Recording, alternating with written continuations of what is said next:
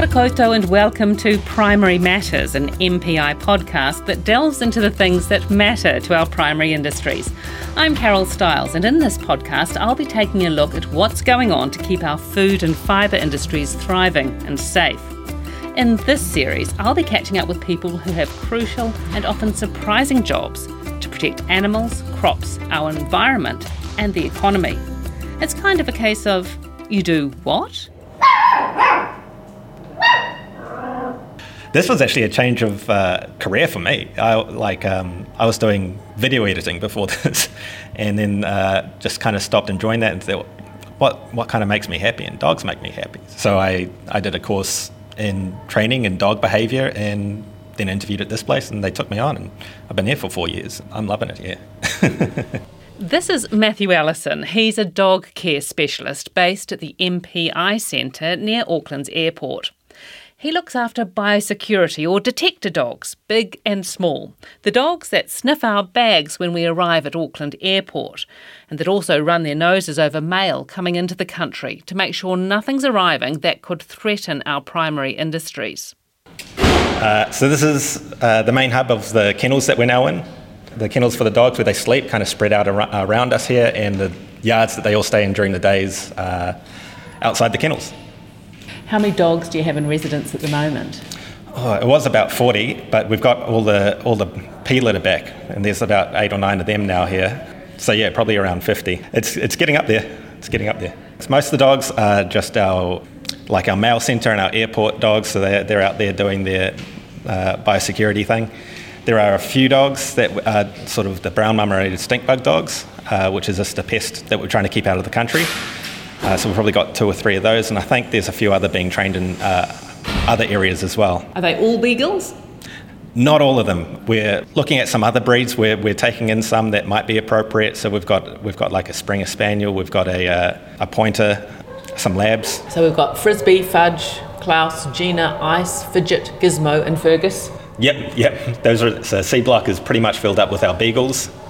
D block has kind of more of our harriers, which are just kind of bigger looking beagles. it might get a bit loud out here is when they, when they see a new person, they might get very uh, excited.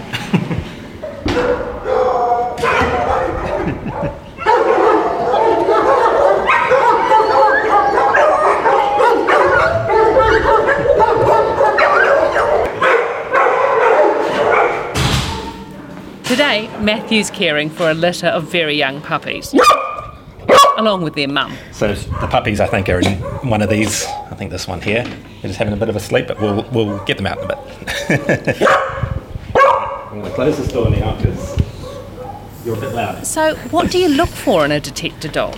Whether they're food driven, we want high energy dogs. You've seen out there the way they bark. Uh, that's annoying in here, but good for work. If they're very high energy, high, really, really driven, then they're probably there's a good chance they'll be good workers. And you want them to be food driven, do you? Yeah, yeah. So that's their treat. When they when they find something, we give them. We've got pouches of cookies, and we'll give them cookies uh, if they find something that is a at-risk item that we want to get out. So when you say cookies, it's not actually a cookie. Uh, yeah, just dog biscuits. Yeah. the good thing about beagles is though that they don't, uh, well, at least for the job, is they're not a hugely tactile breed. Some of them do like to be pet, but for the most part, they're just like, no, give me my food. I just want biscuits. they live for the biscuit, and if uh, sniffing out those apples and orange peels and stuff gets it, uh, gets them their biscuit, then yeah, they're they're on it. Uh, they find a lot of seeds. Like um, it can be kind of impressive the how small the seeds are that they can kind of sniff out in little envelopes and stuff. But yeah, just really kind of grain of sand sort of size seeds that just yeah, they'll just indicate on these envelopes. You open up and go, oh, look, just fold it up in a piece of paper. The letter I've come to see arrived bang on time, on the day they were expected. Once they've, they've figured out that due date, it's, that's basically when it's going to happen. There's about a 24 hour, 36 hour window. As soon as a couple of days after they're born, we, we start kind of doing different exercises with them that will help them become more acquainted to the job later on. We, we touch different part, the different parts of dogs, their arms, their legs, their toes, their pads, their uh, ears, their face. We just want to make sure that nothing kind of bothers them. So like uh, even even now, now that they've got their eyes and ears open and stuff, we can still kind of do little things. So we're in the playroom now. We'll, we can let them out later and they can run around. We've got different kind of surfaces down for them to kind of get used to what it might feel like to be on different surfaces so it's not so shocking. We have a TV in the corner where we'll play like DVDs, or we've got uh, CDs of music and sound effects and fireworks and vacuums and things like that just to kind of get them used to. Yeah, it's just background noise. It's nothing. So when they're working, a trolley going by isn't exciting. They need to be kind of bomb proof so that they can just focus on the work. What videos do they like? they like whatever we like.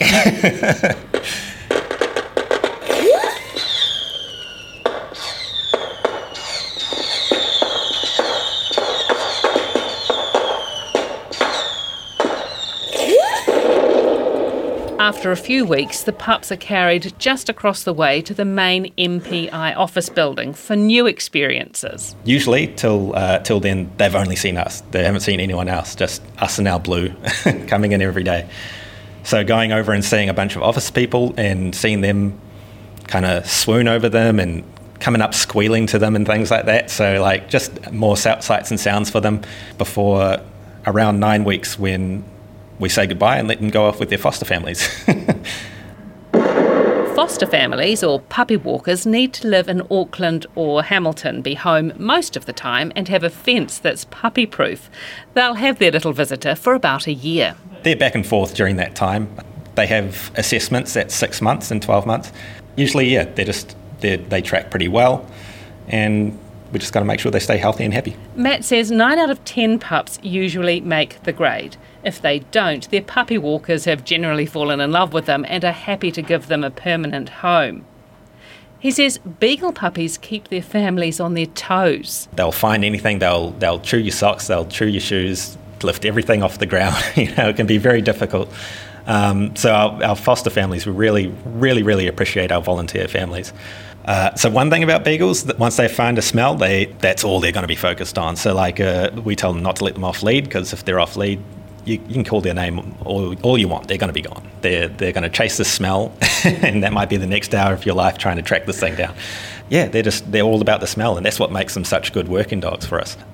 I mean, we've got a couple a couple horror stories from anonymous people with anonymous dogs, where one we had to bring back and uh, have a pair of underwear removed from the gut. one was able to get up on the kitchen counter and eat like a whole pasta bake or something like that that they had sitting out there cooling off. At about a year old, the pups go into pre training, learning to sit beside boxes and to hold their nose on odours. They'll be paired with a handler for further training and might be two years old before they start working on the belts at the mail centre or in the arrivals hall at the airport. As much as we love all these dogs, they love their handlers more than us. and they don't go home with their handler at night. I imagine they did, but no.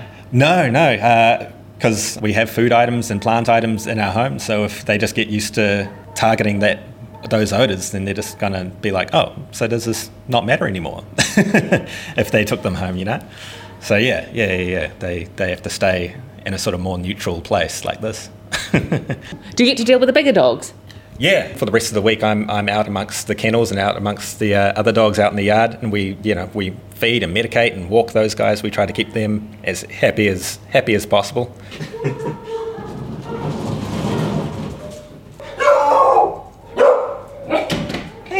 this, mate?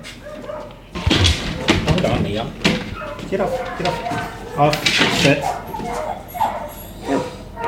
Just wait.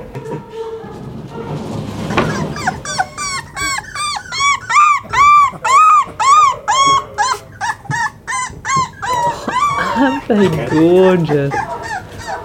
The puppies start spending time in the playroom when they're about a month old. You got your laces. Got my laces. Trying to be. You have to be so careful not to accidentally just uh, boot one as you're walking around. You just end up just shuffling your feet very slowly. It's like a puppy crash, isn't it? Yeah, yeah, no, it is. You've got your mop? yeah, when they're out in the playroom, we've got to make sure we can clean up their pee as they go, or they just spread it all over the place, which they're currently doing. I'm not doing a great job here. Ow! You got sharp little needle teeth and some are so much bigger than others. Yeah, yeah. We've, we've, this one, uh, this one here is stocky. They're all small, but at a certain point, you get used to going, oh well, this guy's massive. so we'll have like a two and a half kg one and then like a one and a half kg one. Hope they do start getting a little bit vocal here because it'd be very cute listening to them sort of growl at a toy that's sitting there or start playing with each other and it's kind of like listening to a kid kind of trying to form words for the first time. You're like, yeah, you can use that. They can, it can mean things.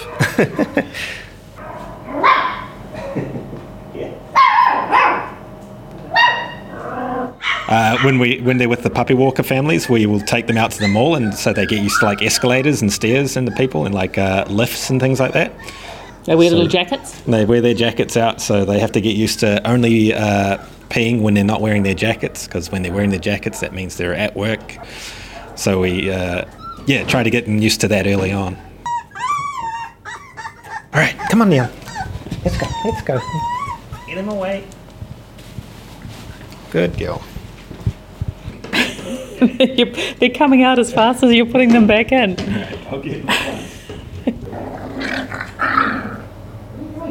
You fall in love with certain ones. They'll be tired now, probably. Oh yeah, hopefully. I, I bet if I take you back to reception and come back, they'll they'll probably be asleep, back in their dog pile. Dog care specialist Matthew Allison. MPI detector dogs pick up thousands of items each year that have the potential to threaten our primary industries and could cost the country millions of dollars. The top interceptions are fresh fruit, plants, plant products, and meat. And Matthew says they're often on the lookout for foster families. If you're interested, hop onto the MPI website and type in detector dog. I'm Carol Stiles, and you've been listening to You Do What? A series in MPI's Primary Matters podcast. Thanks for listening. Kia pai te rā.